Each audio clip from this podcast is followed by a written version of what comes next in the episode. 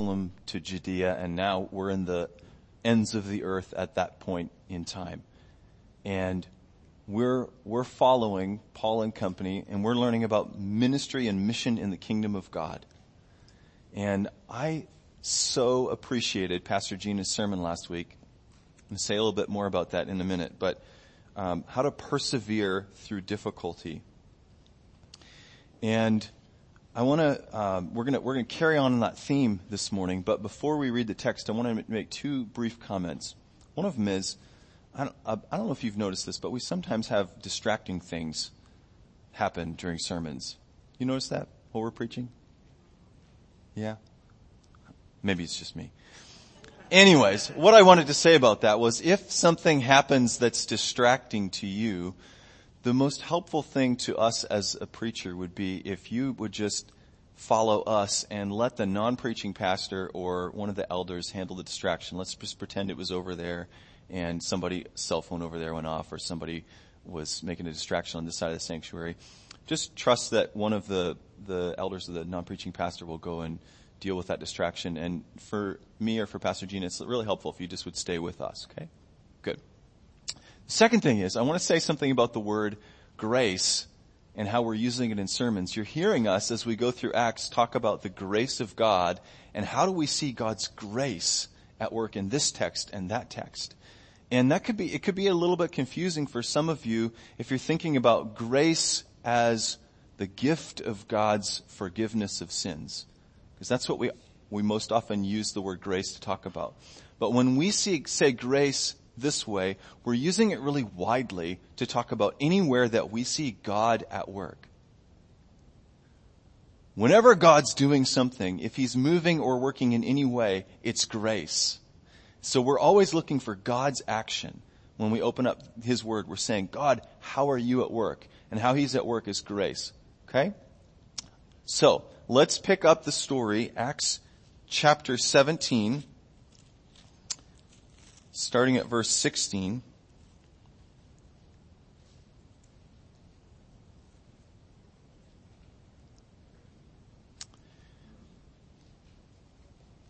And we'll just remind ourselves that Paul was scurried out of Berea at night quickly.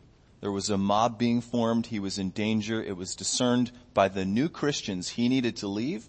And so he was accompanied all the way down to Athens, which was several hundred miles away. And so here we pick up and it says, while Paul was waiting for them in Athens, he was greatly distressed to see that the city was full of idols. So he reasoned in the synagogue with both Jews and God-fearing Greeks, as well as in the marketplace day by day with those who happened to be there. A group of Epicurean and Stoic philosophers began to debate with him. Some of them asked, what's this babbler trying to say? Others remarked, he seems to be advocating foreign gods. They said this because Paul was preaching the good news about Jesus and the resurrection. They took him and brought him to a meeting of the Areopagus where they said to him, may we know what this new teaching is that you're presenting? You're bringing some strange ideas to our ears and we'd like to know what they mean. All the Athenians and the foreigners who lived there spent their time doing nothing but talking about and listening to the latest ideas. Paul then stood up in the meeting of the Areopagus and said, People of Athens, I see that in every way you are very religious. For as I walked around and looked carefully at your objects of worship, I even found an altar with this inscription, to an unknown God. So you are ignorant of the very thing you worship, and this is what I'm going to proclaim to you.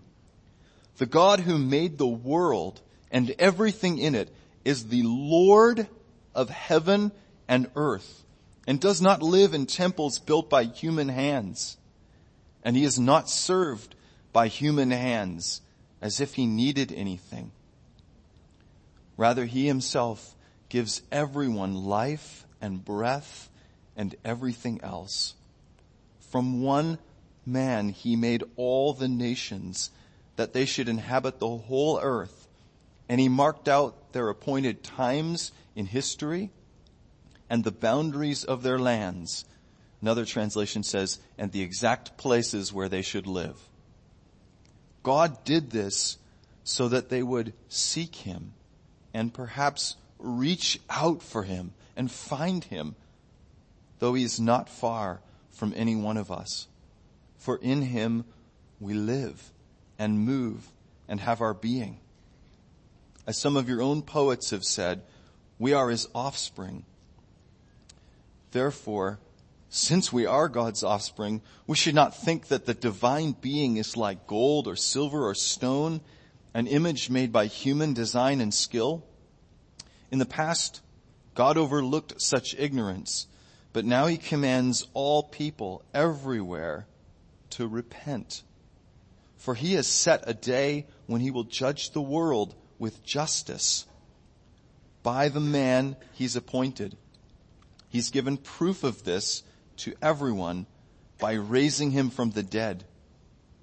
When they heard about the resurrection of the dead, some of them sneered, but others said, we want to hear you again on this subject. At that, Paul left the council. Some of the people became followers of Paul and believed. Among them was Dionysius, a member of the Areopagus, also a woman named Damaris, and a number of others. The Word of God. So I mentioned to you I really appreciated Pastor Gina's sermon last week, and in particular, I really appreciated this little graph that she had here, where she talked to us, if you weren't here, about um, persevering in following God's guidance in life in the kingdom, and these highs and lows and how they moved one after the other, God would um, gift Paul and company to be able to share the gospel and they would see fruit and response and then there would be this violent counteraction to that. And then on to another place and again, God bears great fruit from them and then counteraction. And she talked to us about the grace of God to persevere. And so I was thinking about this little curve this week and I was thinking, it didn't start like it didn't start in Thessalonica. Actually, before that, there was another piece of the curve, and it was Philippi. And what happened in Philippi after Lydia came to Christ down by the river and her family came to the Lord? The text says um, Paul drove out an evil spirit who was being used to predict the future, and uh, the young slave girl's owner got angry and and um, stirred up a mob there, and that he and Silas were taken into the marketplace and they were beaten with rods, and they were flogged. That's that's um, a tearing of the skin with hooks that are on the end of a whip, right? So they were beaten with rods, and they were flogged to within an inch of their life, and then moved on to Thessalonica and then there's a riot, and then on to Berea, and then there's a riot, and then Pastor Gina. So, so first, um, at this point in their journey, which is Paul's second missionary journey, and is going to be 3,050 miles total, much of which is on foot. They've gone about 1,400 miles, and so then Pastor Gina said to us, "There's more grace." There's more grace as they move on, as they persevere to the next location, and as they keep following God's call in their life. And so I found myself wondering, what is the more grace? As they get into Athens, what is the more grace that God's going to pour out on them? And I thought to myself, what, a, what would I really hope that that grace would be?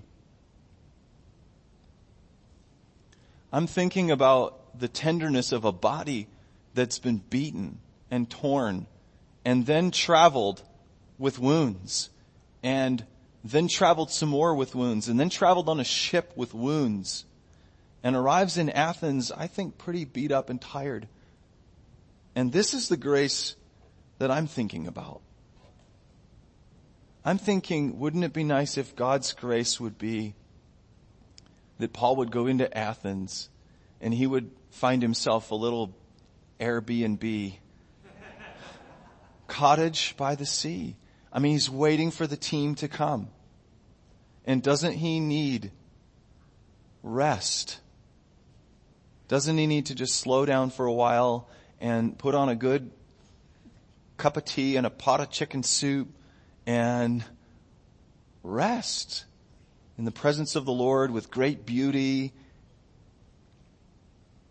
And that's not God's grace for Paul at this time. It's not what I would predict. It's not what I would want. It's not what I think we would want. Instead, God's grace to Paul is this. The grace to grieve.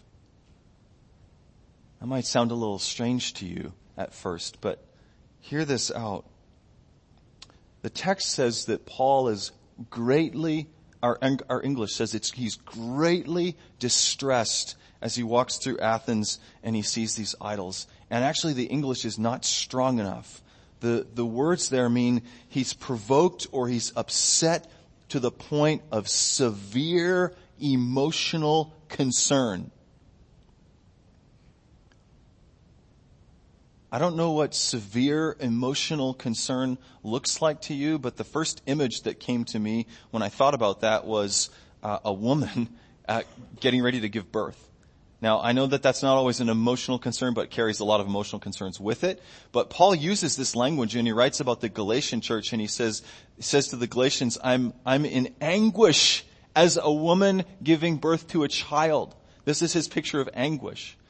And so I'm thinking when he talks about severe emotional concern, that this is like a full emotional, physical reaction. He's worked up. He's in anguish over what he sees as he walks through the city of Athens.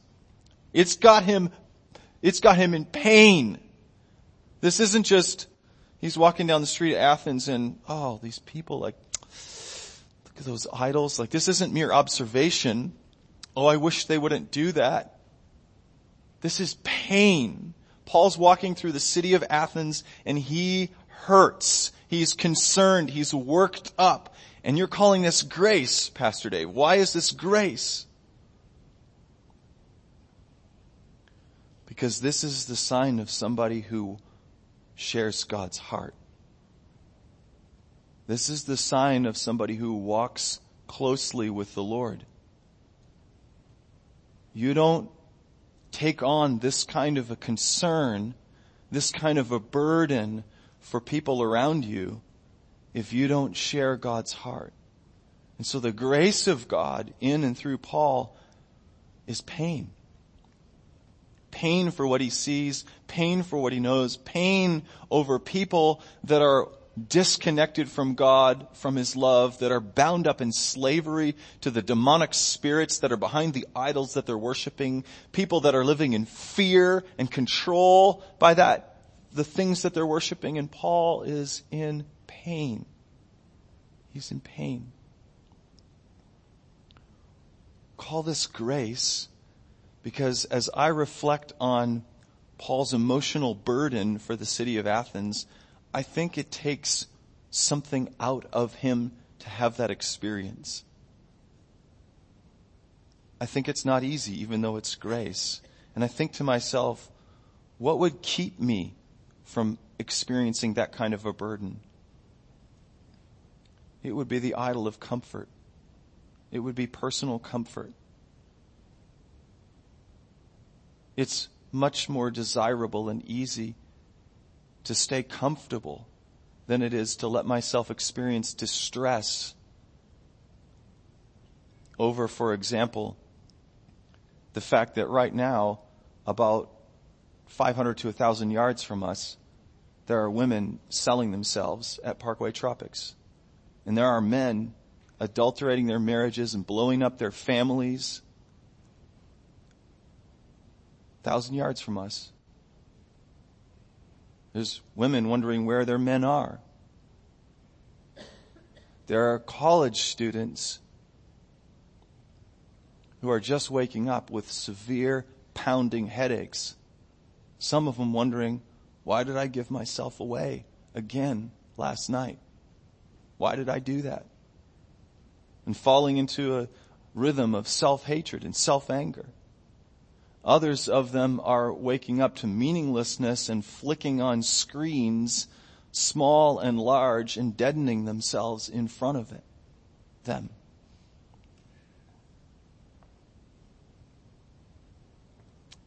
There are children all around us wishing, would mommy or daddy or somebody just pay attention to me? Would somebody just show me that I'm worthwhile? Would somebody not yell at me? It takes time and energy and effort to invest myself in the distress of other people. To imagine the pain of separation from love, of separation from the Lord, of not knowing, of confusion, of slavery. And yet, here's Paul with open wounds and a sore body and probably no less a sore spirit. And he's not waiting for the team to get there. He's not in the cottage by the seaside. He's like a one man dynamo. And I'm not praising Paul. I'm just saying this is a man who has glimpsed the love of Jesus Christ. He says to the Corinthians, the love of Christ compels me. It means it moves me forward. It sends me out.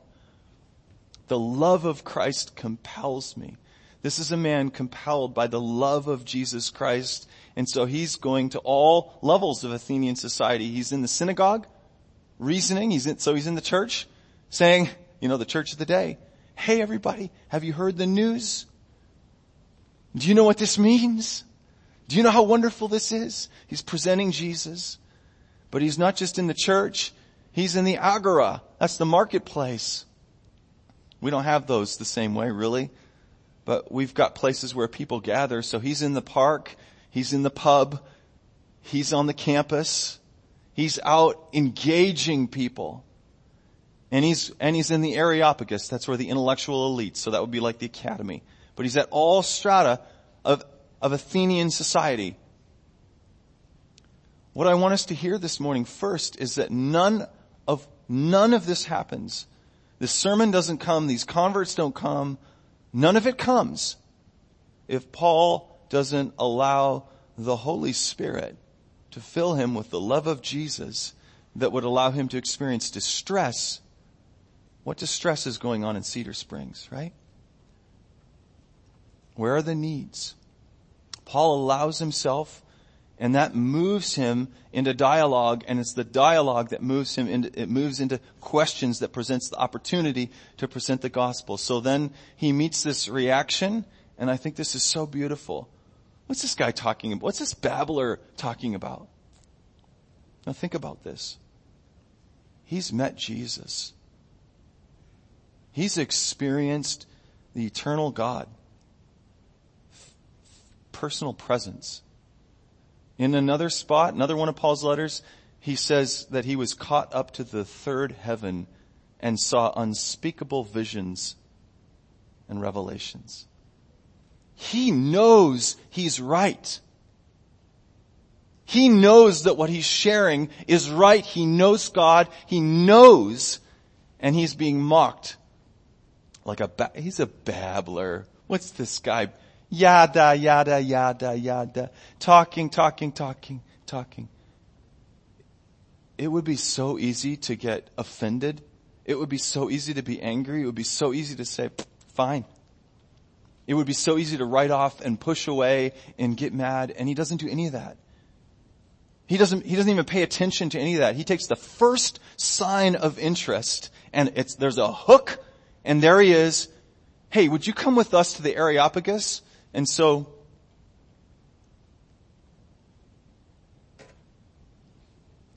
this is the Areopagus. It's a rock outside of Athens that was used as a, a, tribunal, a place of deciding things. Some say that it was the place where Socrates was tried and killed three centuries earlier. Paul's taken there It doesn't say whether he goes by his own free will or he's just taken and doesn't have a choice. I think he goes regardless because he longs to present the gospel. And so he's given this opportunity to share.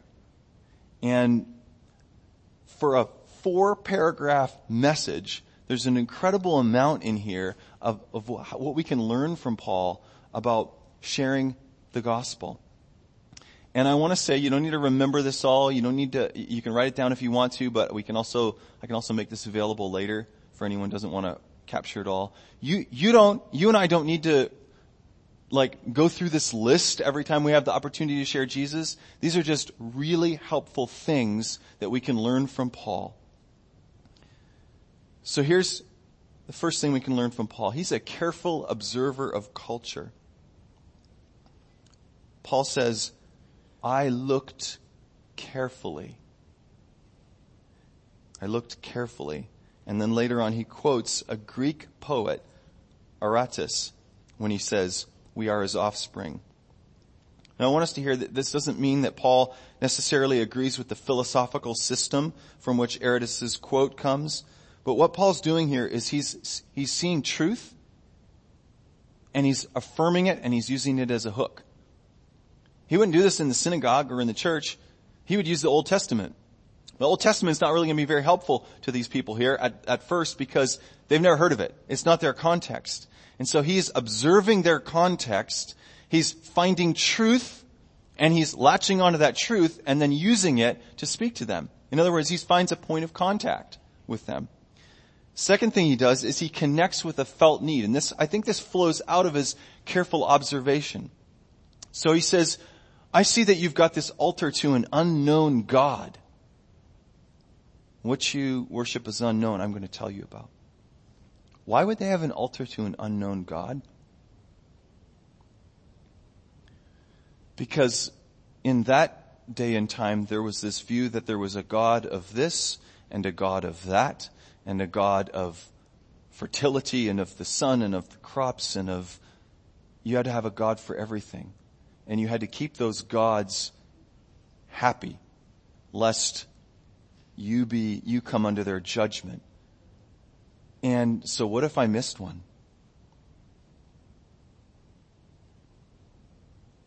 Well, we'll just cover that ground by saying to any unknown God. And so Paul's saying, see, there's, a, there's, a, there's this need for, within people to be right with God. Even though it's completely messed up in that culture and demonically inspired, it's still working off the human impulse, the human need to be right with God, to the unknown God. I want to please you. I want peace with you. I want you to be happy with me. I want to be right with you. And so Paul connects with that. He sees this connecting point and he uses that.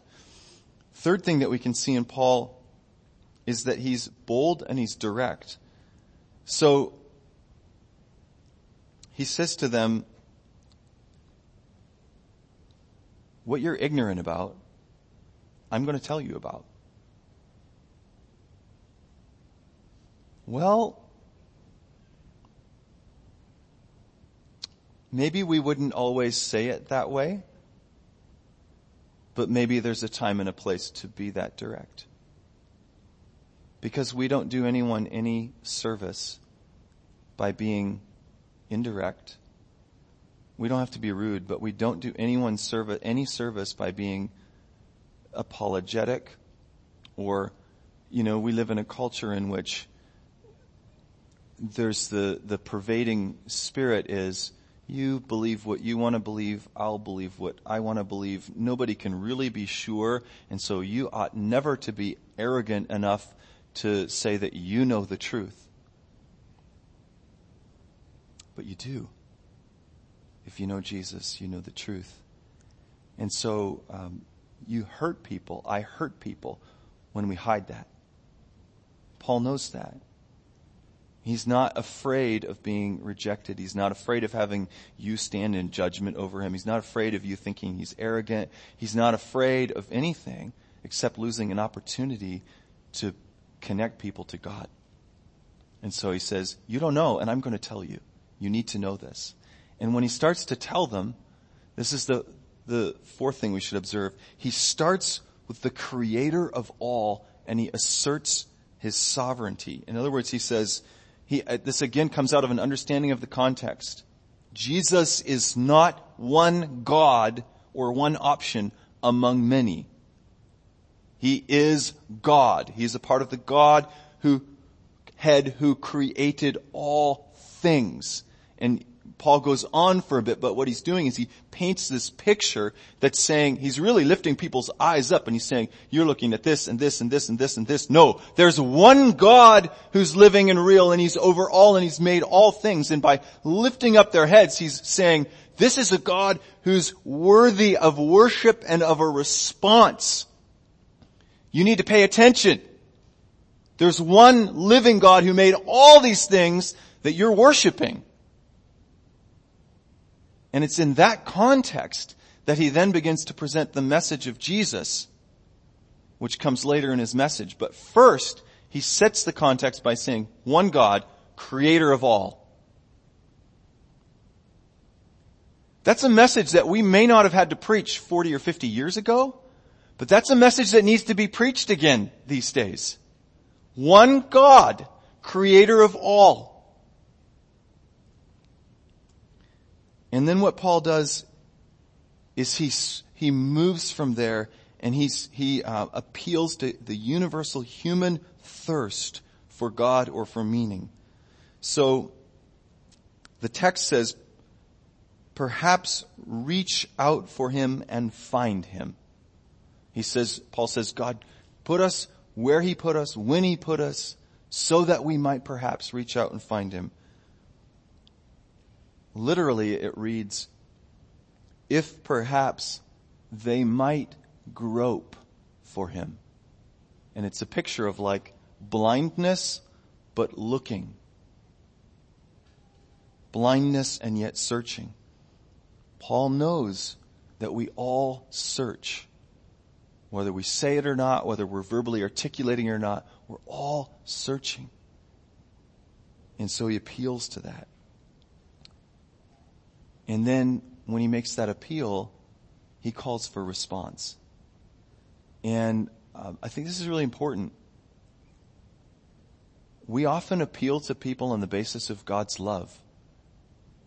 And we ought to.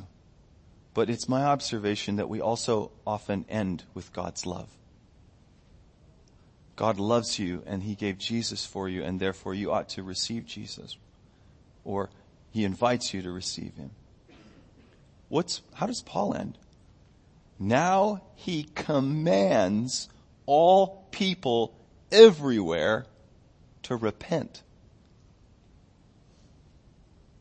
All people everywhere are commanded by the God who loves them to turn around from godless living, from rebellion against God, from idolatry, from everything outside of the garden all people everywhere are called and commanded to turn around, to come to God. And he's very bold, he's very direct, and he says it straight out. He doesn't leave them with any second guessing. This is what you're called to do. And then to put sort of an exclamation point on it, he's very candid with them about a future judgment. He says God's going to judge the world by this man Jesus. And the word he uses there is, uh, the text says justice. It can mean justice or righteousness. So there's going to be a standard. God has a standard of holiness, justice, righteousness. He's going to judge the world by it through Jesus. And that's why he calls you to him. He's the standard. When you're in him, there's no judgment. I mean, we know this from Romans, right? There's no judgment. There's no condemnation. But if you're out of him, you're on your own. And so Paul's calling people to faith in Jesus. He's really candid. And the results of Paul's, I think, beautiful sermon are mixed. Again, like the babbler, some are sneering. Resurrection from the dead? What's this guy thinking? But Paul's not in control of the results. He just brought the message.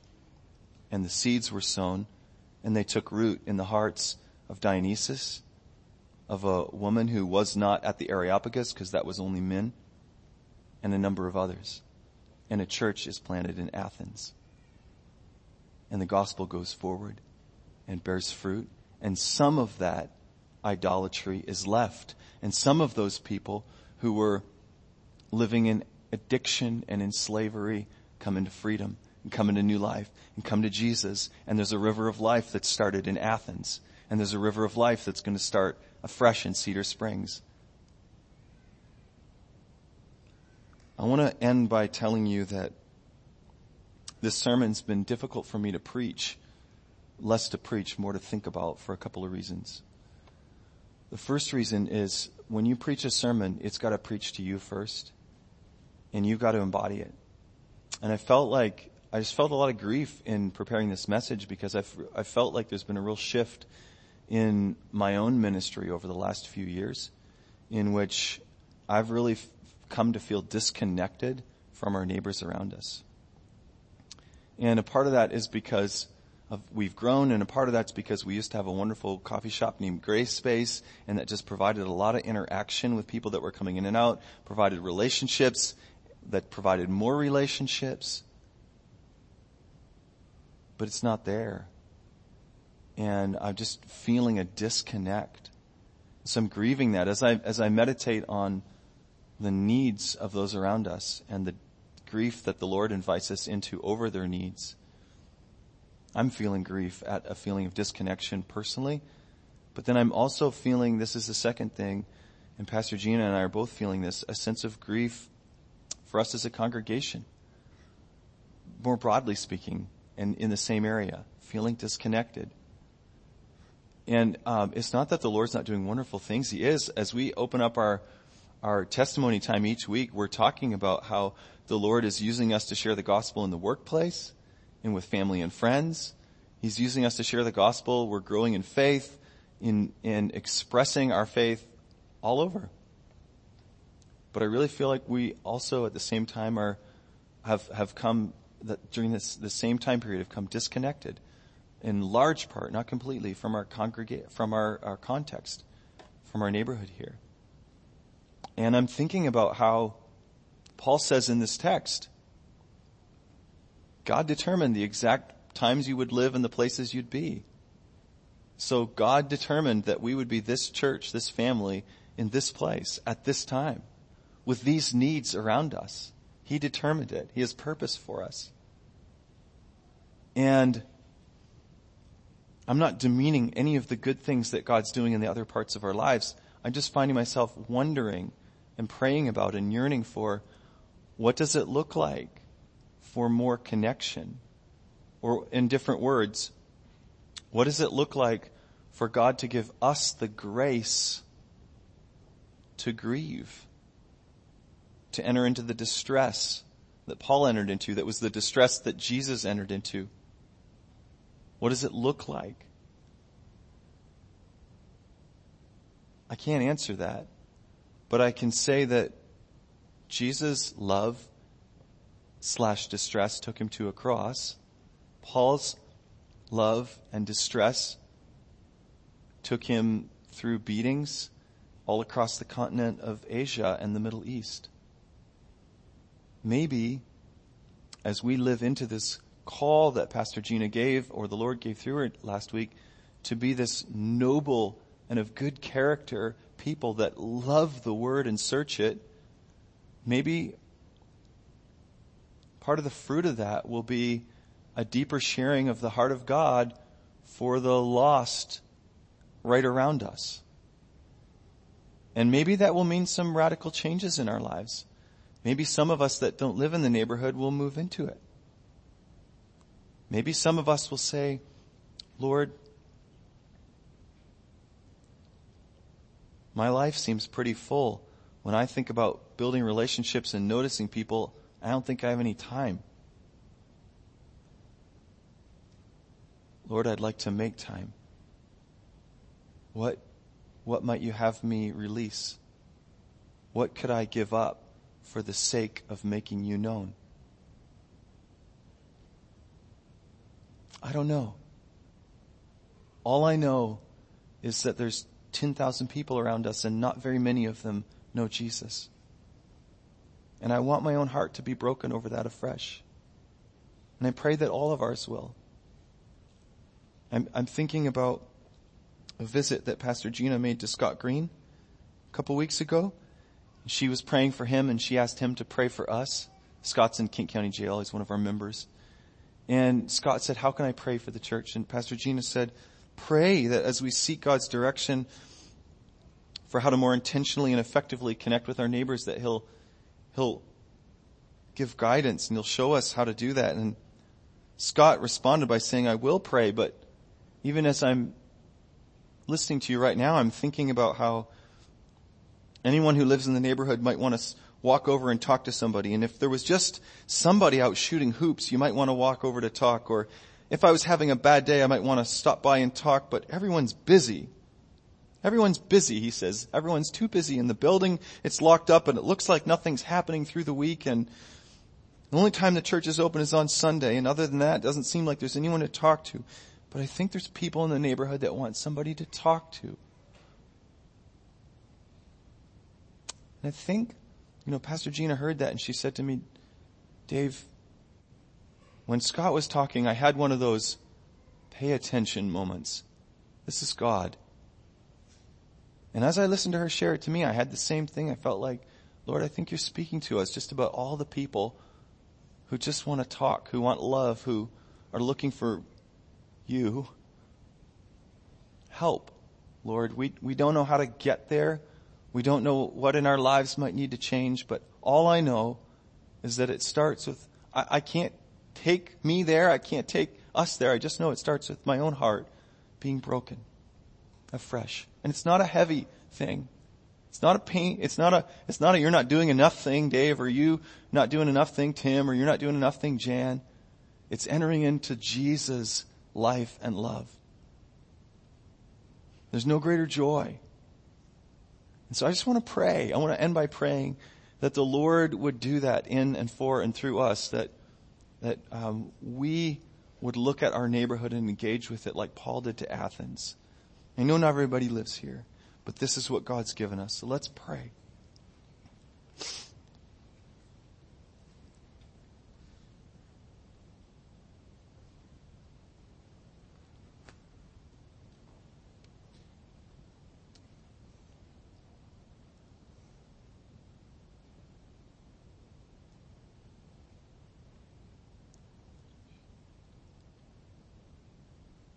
Jesus, I'm remembering right now the way in which you cried over Jerusalem when you walked toward her and you, you said, you wept and you said, Oh, Jerusalem, Jerusalem, how I've longed to gather you like a mother gathers her chicks underneath her wings, a mother hen. Lord, I pray for your heart. I pray to have your heart. I pray for all of us to have your heart, Lord, and to live in the light of eternity that I would not mind more and more moving into discomfort to live out your life, that your life could be made known through me and through us.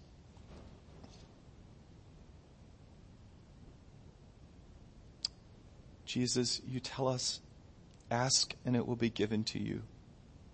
Seek and you will find. Knock and the door will be opened. And so, Lord, we are asking you, together and as individuals,